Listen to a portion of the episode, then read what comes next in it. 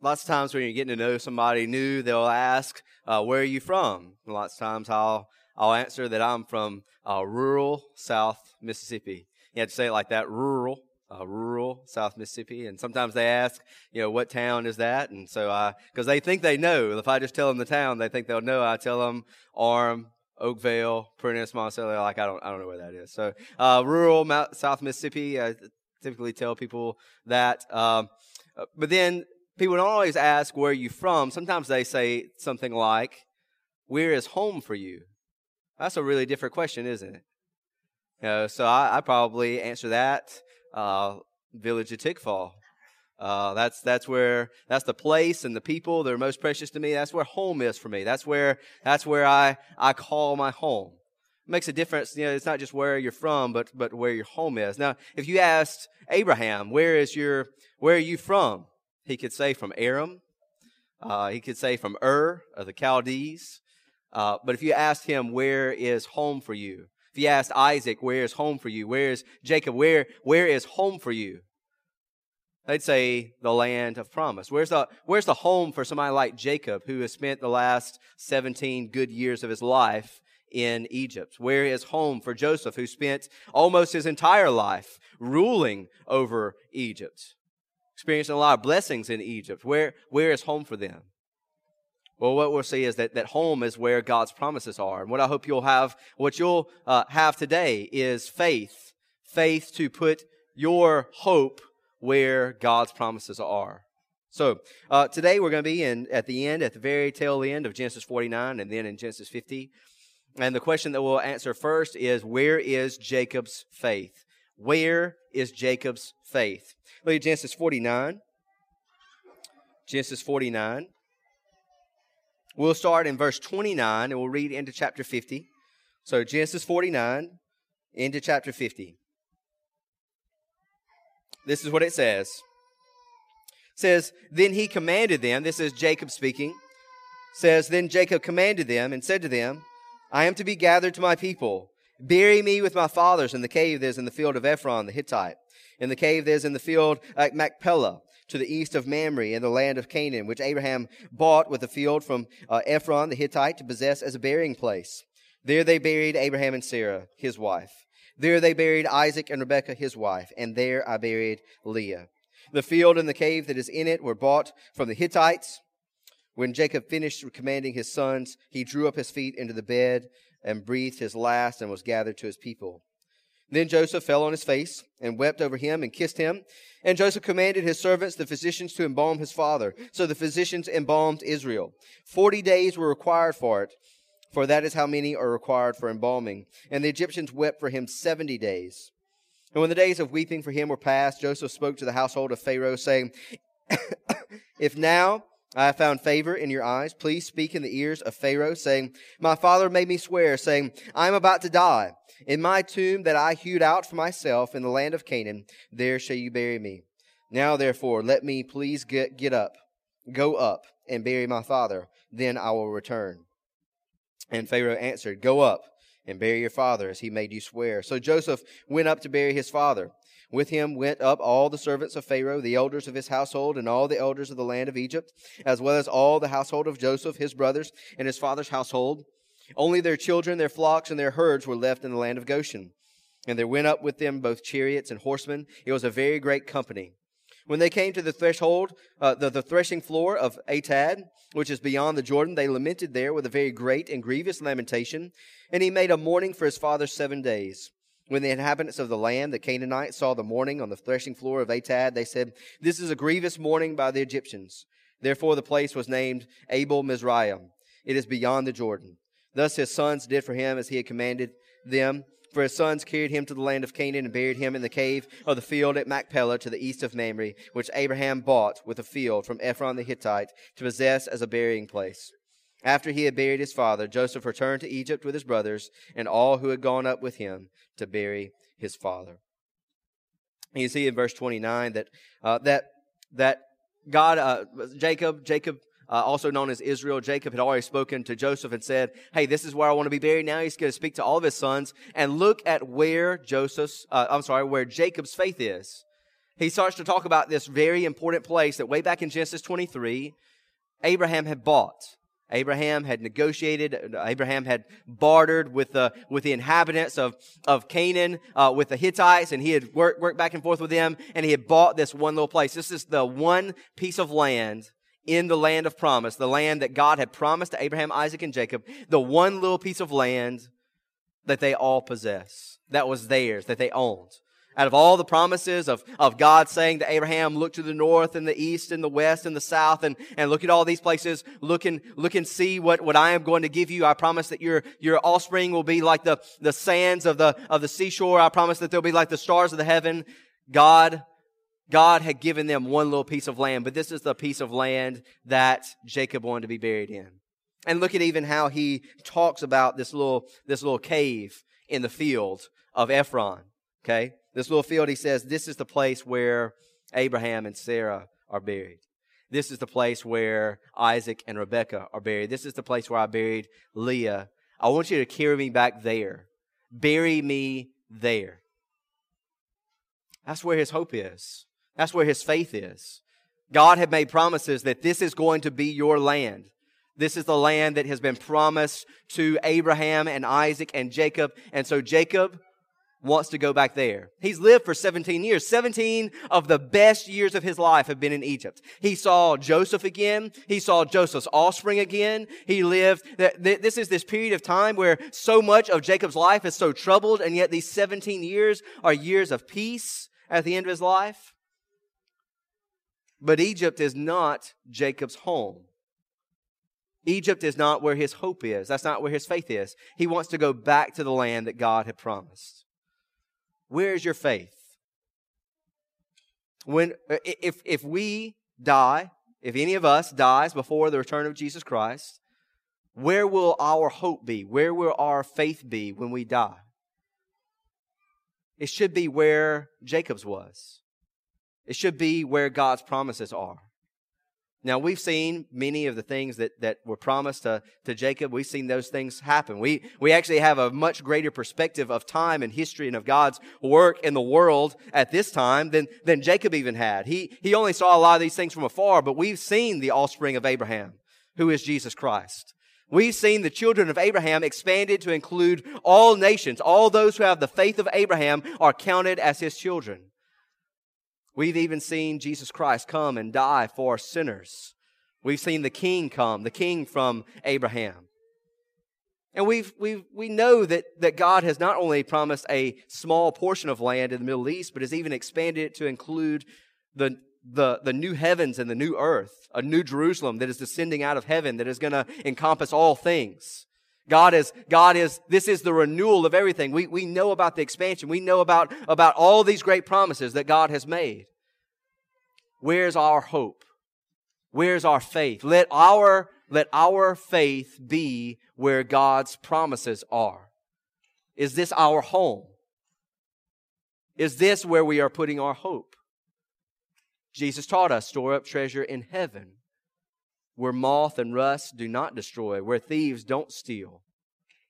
Here, all these things are going to be destroyed. All the things that we put our hope in here, these are, these are all going to be destroyed. These things are not going to last. And yet, what God has promised, that will last into eternity. Let us be like Jacob and put our hope where God's promises are. Well, you see there, after he passes away, he, he dies peaceful death in his bed at home. And then Joseph fell on his on his face and he wept and and there there Jacob is given this funeral fit for a king. That's the idea.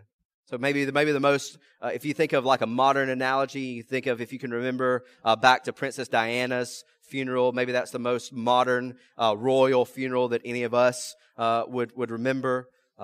Richard Nixon died, has died since then, but there was no royal funeral for him. But there was a royal funeral in Britain. They know, still know how to do royal funerals. Uh, I started, uh, I, I, pulled up a YouTube of Princess Diana's funeral. It lasts five and a half hours, so I didn't watch the whole thing. But you have like the, the military carriage coming out, and you have this, that, that's, this is the Egyptian equivalent of that.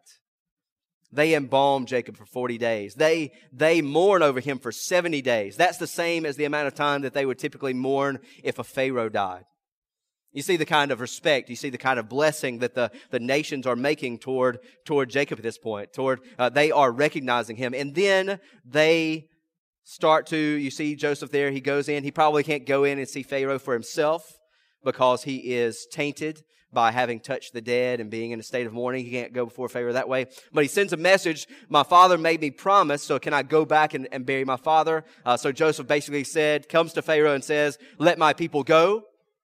Okay, so not exactly like that, but there's the echo of that. This is like a little exodus. He's going, uh, he's going to Pharaoh, and this Pharaoh says, his, this Pharaoh's heart is not hardened. This Pharaoh says, yes, go up.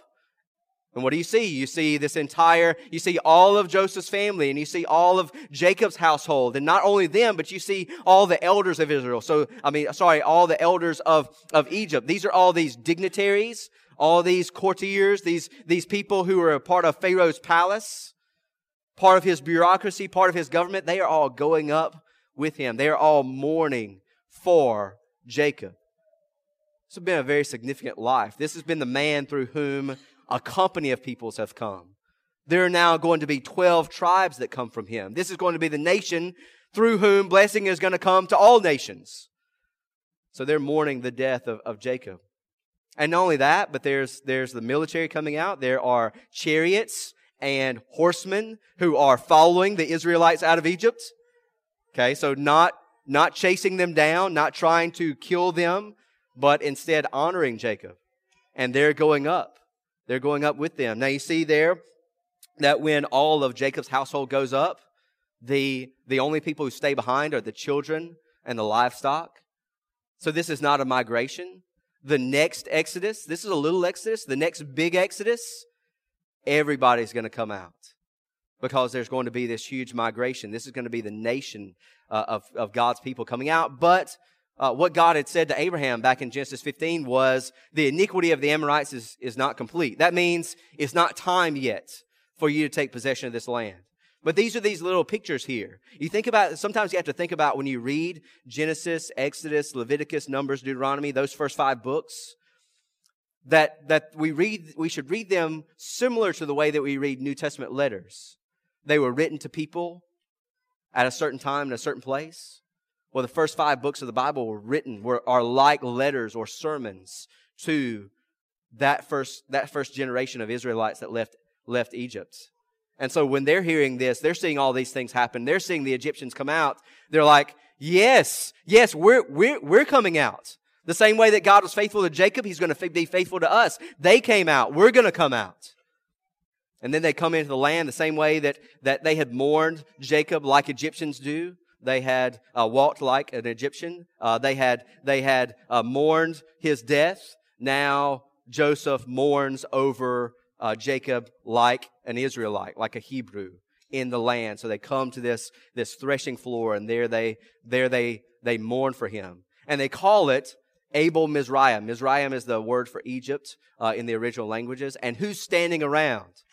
The Canaanites and the Canaanites are in awe at this great, this great mourning over Jacob. It's almost like the, the Canaanites are in awe at the mourning of the Egyptians here at this little Exodus, the same way that the Canaanites will be at awe at the mourning of the Egyptians later on at the big Exodus. They'll hear, you remember, if you think about the words of Rahab, she said, We heard about what your God did down in Egypt, and now we are all afraid see these kind of echoes here, these kinds of these kinds of uh, uh, premonitions, these kind of prefigurations of of what is going to happen. Well, they go up, and there they mourn and they bury Jacob at at the cave at Machpelah, and they do what uh, he had commanded them to do. He's buried there, and then they return until it's time for the big exodus. You know, if you got Jesus, say, on a mountaintop, and he was talking with Moses and Elijah, who are also associated with mountaintops, and they were sitting around talking, what, what would you talk about? What would Jesus and Moses and Elijah be talking about? Well, Luke 9:30 says that they talked about Jesus' departure. Literally his exodus. You know, this is a little exodus. And then later on there's going to be a big exodus. but Jesus' exodus makes the big exodus look like a little exodus. Because what Jesus did was in coming and dying on the cross, he delivered us from sin and he delivered us into eternal life. He delivered us into the kingdom of God. We see these little patterns. We, we, we trust that the same way that God was able to be faithful to Jacob and make sure that he returned to the land of promise. The same way that he was faithful to the nation of Israel to bring them back to the land, to bring them to the land of promise. God is able to keep his promises to us. We know that he is able because Jesus Christ rose from the dead. Jesus Christ has accomplished the Exodus. He has accomplished this, this Exodus that was prophesied by the prophets, this, this new Exodus that Isaiah talks about. You know, those words that are like, make straight the way in the wilderness. That's talking about an exodus. Jesus Christ accomplished that exodus by dying on the cross and rising from the dead. And so we put our hope in him. When we look at these things, the way from the perspective of the way, the way Jacob experienced it and the way that the Israelites heard it, let us be encouraged in our faith. Let us receive the same kind of assurance because Jesus Christ he has, he is the Passover lamb who died for our sins to make a way for us out of the darkness of death and sin into his wonderful light, into eternal life. And maybe just a little bit of a, a practical point here, but the way that we conduct funerals and burials should be Christian. I'm not suggesting that we obey the particulars of the way Jacob did things. It's not like we have to, we don't have to be embalmed. I'm, I'm, I don't, I don't, I don't know if anybody is embalmed anymore. We don't have to embalm anyone. Uh, we don't have to, uh, we don't have to make a pilgrimage. But how he dies and how his funeral is conducted and how he is buried says something about what he believed in his life. It says something about what we believe as Christians. And what is our hope? Our hope is in resurrection. Our hope is in eternal life. Our hope is in the fact that Jesus Christ, Jesus Christ came bodily for us. Jesus Christ died bodily on the cross. Jesus Christ rose bodily from the grave. Jesus Christ ascended bodily into the presence of God Almighty. And so when we die, when we are buried, when, when somebody conducts my funeral, you better be talking about resurrection. Because we're going to be raised. We're going to be raised to be in the presence of God Almighty for eternal life. That is where blessing is, and that's how we ought to die. That's how we ought to be buried, is hoping and trusting that Jesus Christ is going to come again, that Jesus Christ is going to raise us from the dead to live with Him forever. We see where Jacob's faith is. Next, we ask, where is Joseph's faith? We see the answer to that. Look at verses 15 through 26. It says, When Joseph's brothers saw that their father was dead, they said, It may be that Joseph will hate us and pay us back for all the evil that we did to him. So they sent a message to Joseph saying, Your father gave this command before he died. Say to Joseph, Please forgive the transgression of your brothers and their sin because they did evil to you. And now please forgive the transgression of the servants of the God of your father. Joseph wept when they spoke to him. His brothers also came and fell down before him and said, Behold, we are your servants. But Joseph said to them, Do not fear, for am I in the place of God?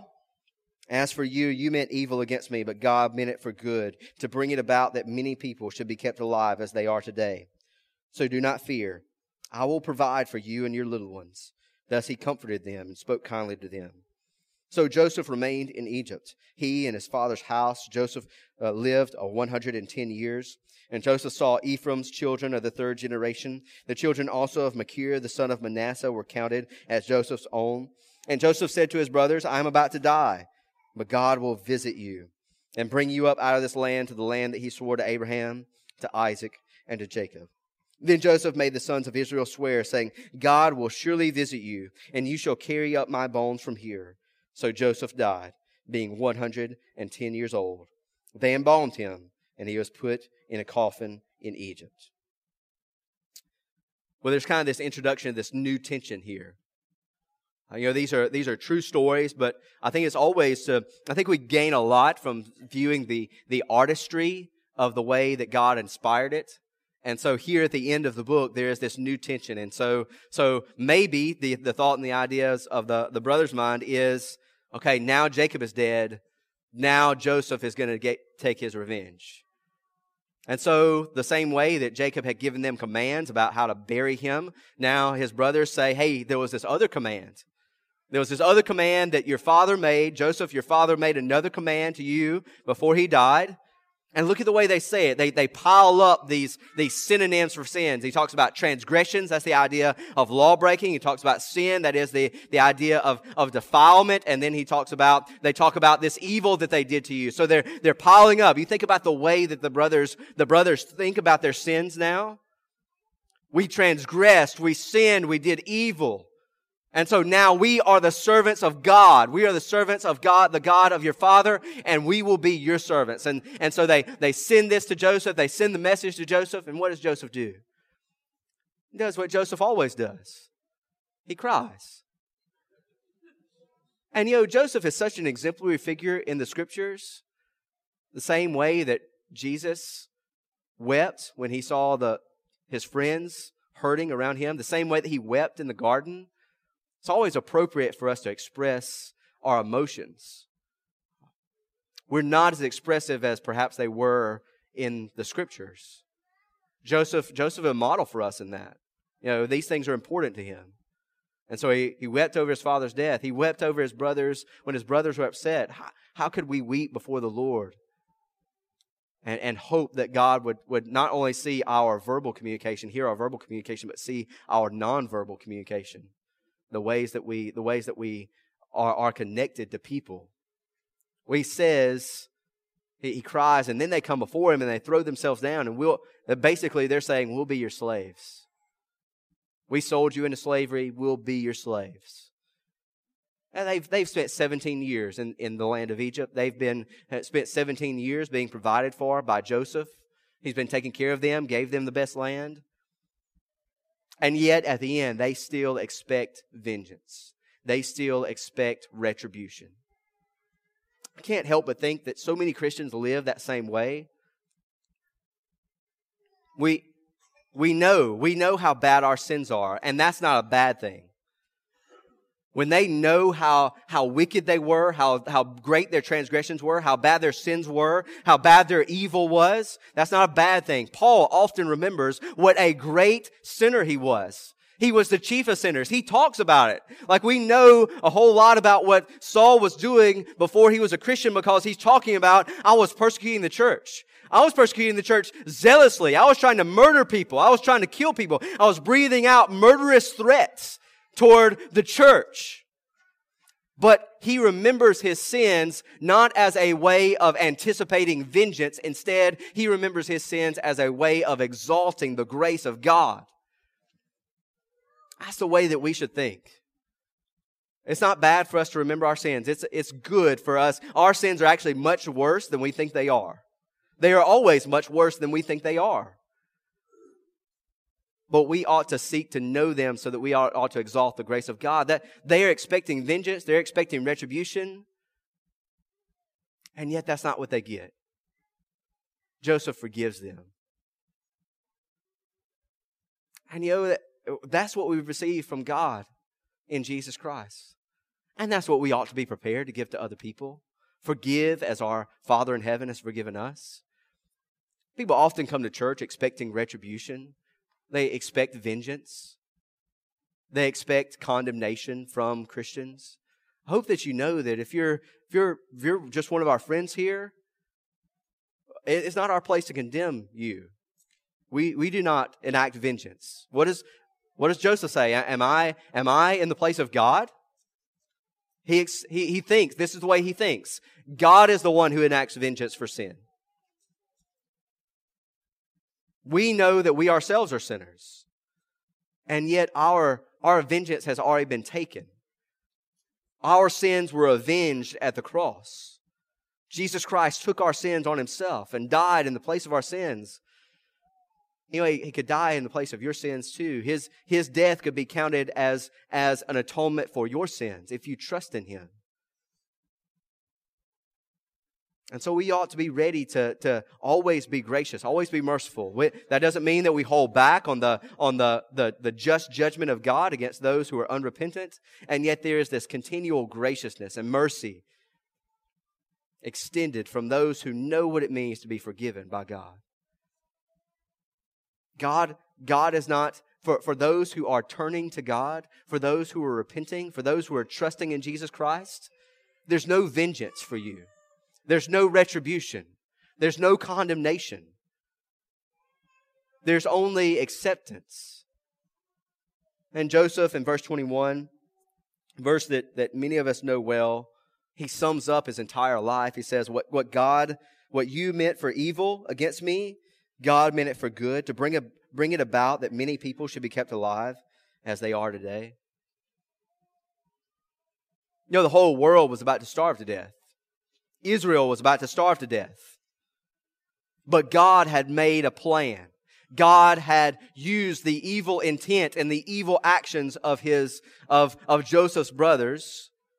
And he had used that. He had orchestrated that. He had woven that into a tapestry that resulted in the salvation of many. Was there anything more evil than the arrest, the beating, the charging, or the crucifixion of Jesus Christ.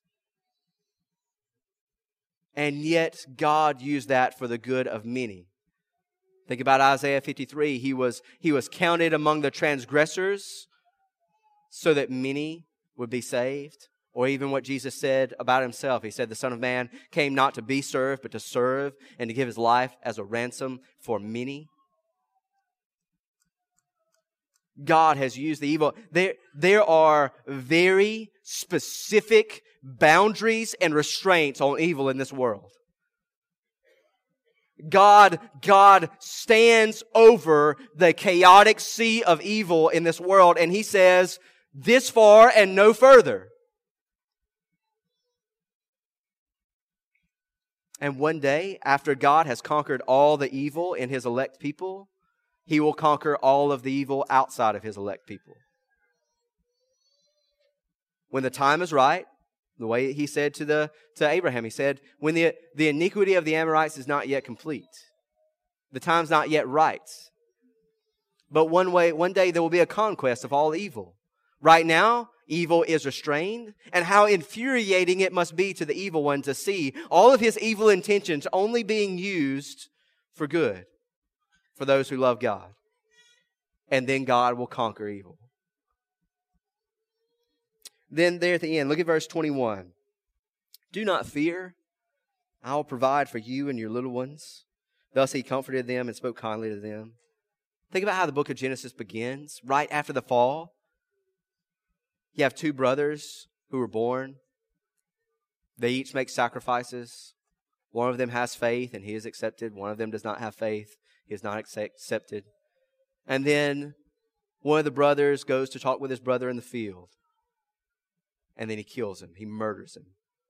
Cain murdered Abel. That's the way that it was in the world. That's the way it is in a fallen world. Cain murders Abel. And you know what? These brothers weren't so different. They were deceivers and murderers.